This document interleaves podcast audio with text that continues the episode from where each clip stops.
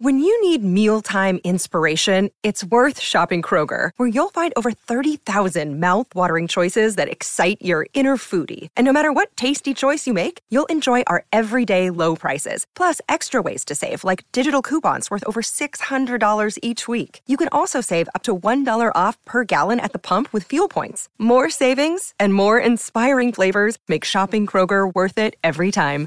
Kroger, fresh for everyone. Fuel restrictions apply. Your brain needs support, and new OLLY Brainy Chews are a delightful way to take care of your cognitive health.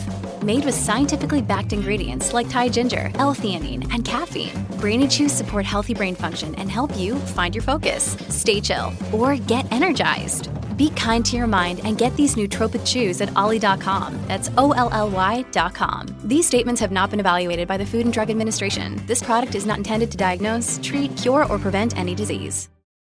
Everybody, thanks for hanging out with us. Uh, Holly filling in for Julia, Sonny filling in for Donnie, and we are just uh, excited beyond words to have Madeline Miller joining us for her novel Circe. And uh, Madeline, oh my gosh, you take our breath away with your book.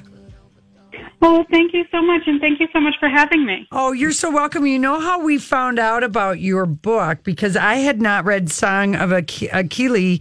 Achilles, which I'm mm-hmm. going to now that I've read Circe, but we always ask our authors what was their last favorite book that that they read, and we had about a month ago Camilla Pagan who wrote this book called Woman Last Seen in Her 30s, Oh, and she said that this book was she just was like it left me breathless. I mean, it was such a you know glowing review after we're done talking about her book that we're like, okay, we got to see if we can get you. So thank you, thank you. well, so thank you. And now, now I'm going to go read her book. What a lovely thing for her to say. I know. Well, we're going to ask you what you- I mean. You can tell us now what your last favorite book is, but it's usually our last question. So, Madeline, um, you, I know the Song of uh, Achilles was a- awarded the Orange Prize for Fiction. It was translated in 25 languages.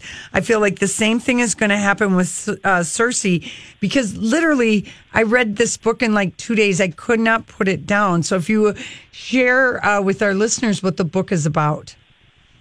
Sure. So it's a, it's a retelling of the life of the witch Circe. Um, she's most famous for appearing in Homer's Odyssey, where she turns Odysseus's men to pigs and then becomes Odysseus's lover and, and eventually helps him. But it turns out that she has this whole mythological life that has absolutely nothing to do with Odysseus. She um, is the daughter of the sun god Helios. She's the aunt of the Minotaur and the aunt of the witch Medea. Um, and so what I wanted to do was really, instead of having her be a cameo in Odysseus' story as she is in Homer, um, I wanted to tell her whole story and make Odysseus the cameo. Okay, but is the story that you tell us, is this all from your imagination? Um, some of it is. I provided a, a lot of the connective tissue. There were sort of five or six major episodes that came from myth, but every everything else is me. Um, and what I really wanted it to be is sort of a, a, a coming of age story, but with all the epic adventure, monsters and angry gods Right. and love affairs and all that. yeah, and and Circe, I mean, you really, I mean, uh, she's she's really an incredible woman because she's basically in her family, she's ostracized. She's speaking. I mean, you know, people are verbally abusive to her, emotionally abusive to her. I mean, it it it was- she really did does speak to you as a character. Like I just really kind of was intoxicated with her.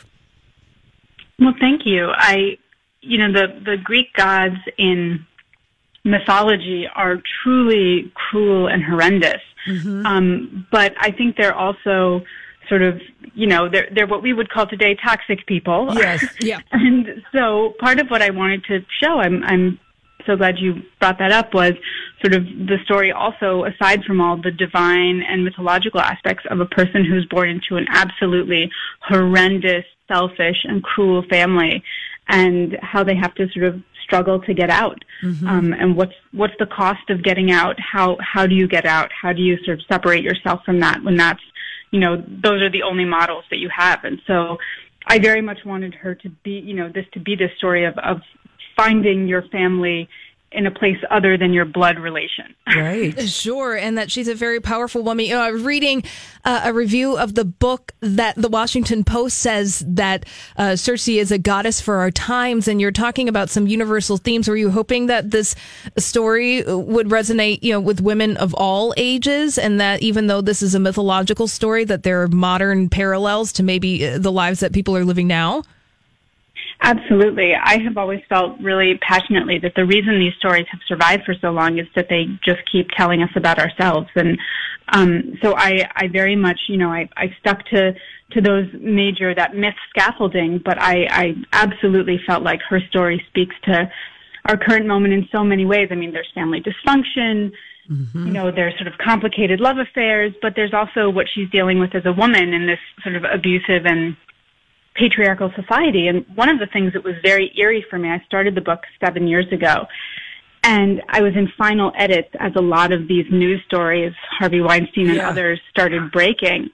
And it was just so strange for me to be working on a scene and then check the news and the top headline was, you know, literally about what I had just been working on, you know, women being silenced and kept from the halls of power and mm-hmm. abused. And I think that you know, sadly, a lot of this stuff is is timeless. Yeah. Um, I think we've we've made some progress, but there's still a long way to go. Yeah. Well, I'm also, you know, um, like I'm we're curious because how I mean, you said seven years ago you started. So is there a lot of research that you do as you let the and then you let the story come to you? Because like uh, my husband, who he's crazy about, he like sometimes I would say to him again, now tell me who Prometheus is, or I would just sort of use him as a reference because he like knows all this stuff, and he's like, oh my gosh, I can't believe you don't know right away who Prometheus is. But did you do a lot of research into your Olympians and you know Titans and all the the people?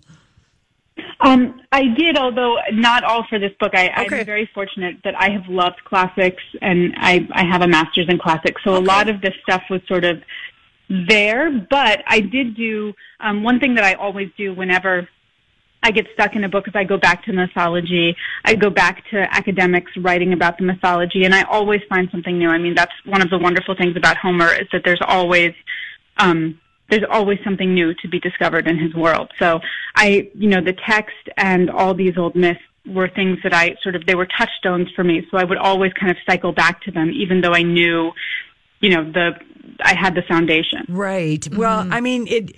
Ann Patchett, I know she uh, blurbs your book, and she says uh, it, it, And I agree with her. It is a keep you up all night page turner, and um, I think one of the things too is that you are a very vivid storyteller. And I mean, you write just beautiful sentences, but I loved, and I don't know if this is an actual Prometheus quote, but it, I think it's something that we're all doing right now. We bear it as best we can.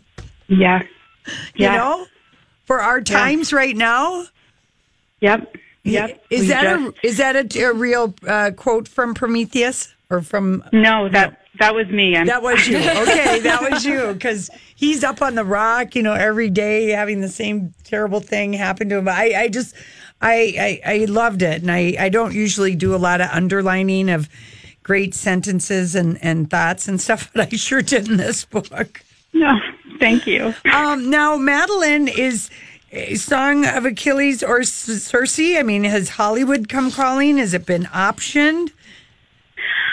So I have to. Um, I'm going to be very vague about okay. what I'm saying. Ah. The, I may have uh, an announcement in that sort of vein um, soon. Okay. But I can't officially say, say anything right now. All right, so you're talking, mm-hmm. and uh, can you tell if it's, if it would be like uh like a TV series? A like I'm thinking like series, like Spartacus was over on uh, Starz or or Rome on Showtime, like that, or will it be on the big screen?